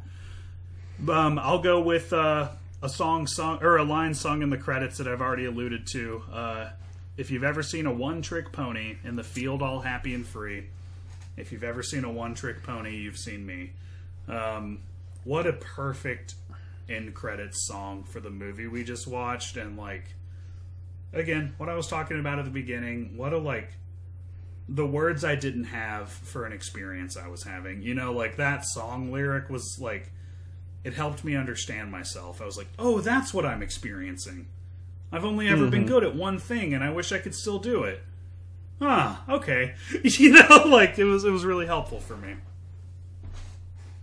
Awfully cathartic. Yeah. Oh, that's awesome. What's your? Uh, All right, Denny, what was what- what- what was your uh? Huh? I was gonna ask you the same thing. No, I'm gonna ask you first.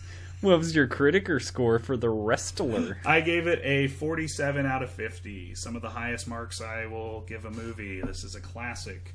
Um, and, you know, I told you I have a couple nitpicks, and I'm realizing now I didn't even get into any of them. So And I forgot to ask about them. don't worry Shoot. about it, because who gives a fuck? Because obviously. They're pretty fucking inconsequential if I didn't get to them. So I'll let this whole episode serve as uh, evidence for why I chose 47 out of 50 and uh, for once in my life be the ally of brevity. Yeah, I think my only nitpicks were really with the performance of the daughter character. It's not not great, but hey, it, this is a fantastic character film with one of the most unbelievable lead performances I've ever seen. Like I, I figured he would be good in this one. I didn't realize how good he was going to be in oh, this. Like, Mickey Rourke was not known for his acting before this. like, Right. Exactly. And that's why it's just so mind blowing. You're just like all the emotional moments are hitting just as heavy as like the physical performance. I just I praise both equally. Mm-hmm. It's it's so crazy good. I am I empathize a great deal with like this guy. He's just like a broken man from a world that I just I don't understand. I don't have any part in. But like uh, I I don't really have any familiarity with it, but I still absolutely love it. And that's not easy to do for a movie. And it wasn't until like the last match of the movie, or like the last match, like the final scene of the movie, he's like giving his uh, speech into the microphone in the ring. Something about it made me say, "Oh yeah, this is a movie." I don't know what it was. It wasn't like immersion breaking. Yeah. But it was like this feeling of like, oh yeah, shit, this isn't a real audience. Like they're filming this. These are extras. yeah. Okay, anyways, and then I was like right back into it. Yeah, yeah. Like this is a great movie that I am going to give a 35 out of 40. Hot damn. Hot damn. High marks from both of us, my friend. High marks from both of us. What can I say? I I I, th- I think it's earned it in spades. So what do you say? I think we've done it. Yeah, I think we've done it. We've reviewed this movie, Greg. We really did it. I'm glad we were able to have you, and also, I'm glad I was also able to gush about one of your favorite movies. Hell yeah, brother. Hell yeah. It was it was a really good one. It was a really great watch. I'm happy I finally got to see it, and I see, especially I can especially see why you like it so much. Hell yeah. Um, I was just surprised that I liked it as much as I did. You know, there I've I see just about every wrestling movie that comes out and this is this is like first place in a race where the the gap between first and second is massive. you know, like know. first place by a lot as far as wrestling movies go. It's like this, and then like maybe ten percent of the way down, you got Russell Madness, and then you got a little bit lower, and then oh, is that incorrect? I, I would say every other wrestling movie that I think is good is a documentary. Every other wrestling movie than this. This is the only narrative wrestling movie that I even think is good, let alone fantastic. Wait, It- there is Nacho Libre though, and I'm not joking. Nacho Libre slaps. I, I walk that back significantly. Maybe next time, Danny. Maybe next time. Uh, you're ridiculous, man. Wouldn't have it any other Thanks, way. buddy. Um, all right, we did it. There's not really another question other than what are we doing next week, brother? Have we decided that? I was about to ask you. I hoped you knew. I've got the theme. I don't know if we're gonna do this movie next, but I've got the theme.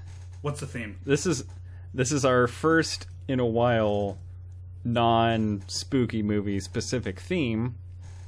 This is movies for when color is overrated. Yes. We are going to be covering some black and white films. Maybe the audience will have to help us pick one out.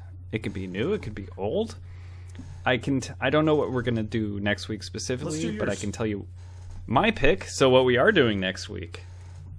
Uh, it is a black and white film, but it is very recent. I believe it's 2015. It is Nebraska, starring Bruce Dern, Will Forte, Bob Odenkirk. Ah, fantastic movie. I've seen it once and I loved the hell out of it. I can't wait to watch it again. And wait to see. I can't wait to see what Denny thinks about it. I, I still So- remember uh, your review of it. It made me very Nebraska curious, so I'm looking forward to this next week.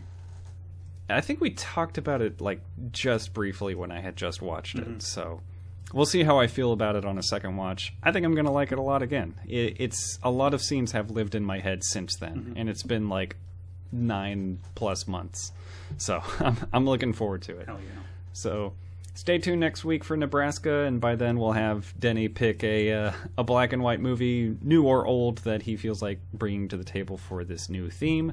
Movies for win. Color is overrated. I'm looking forward to it. Booyah. Mine will be old. Yes, it will.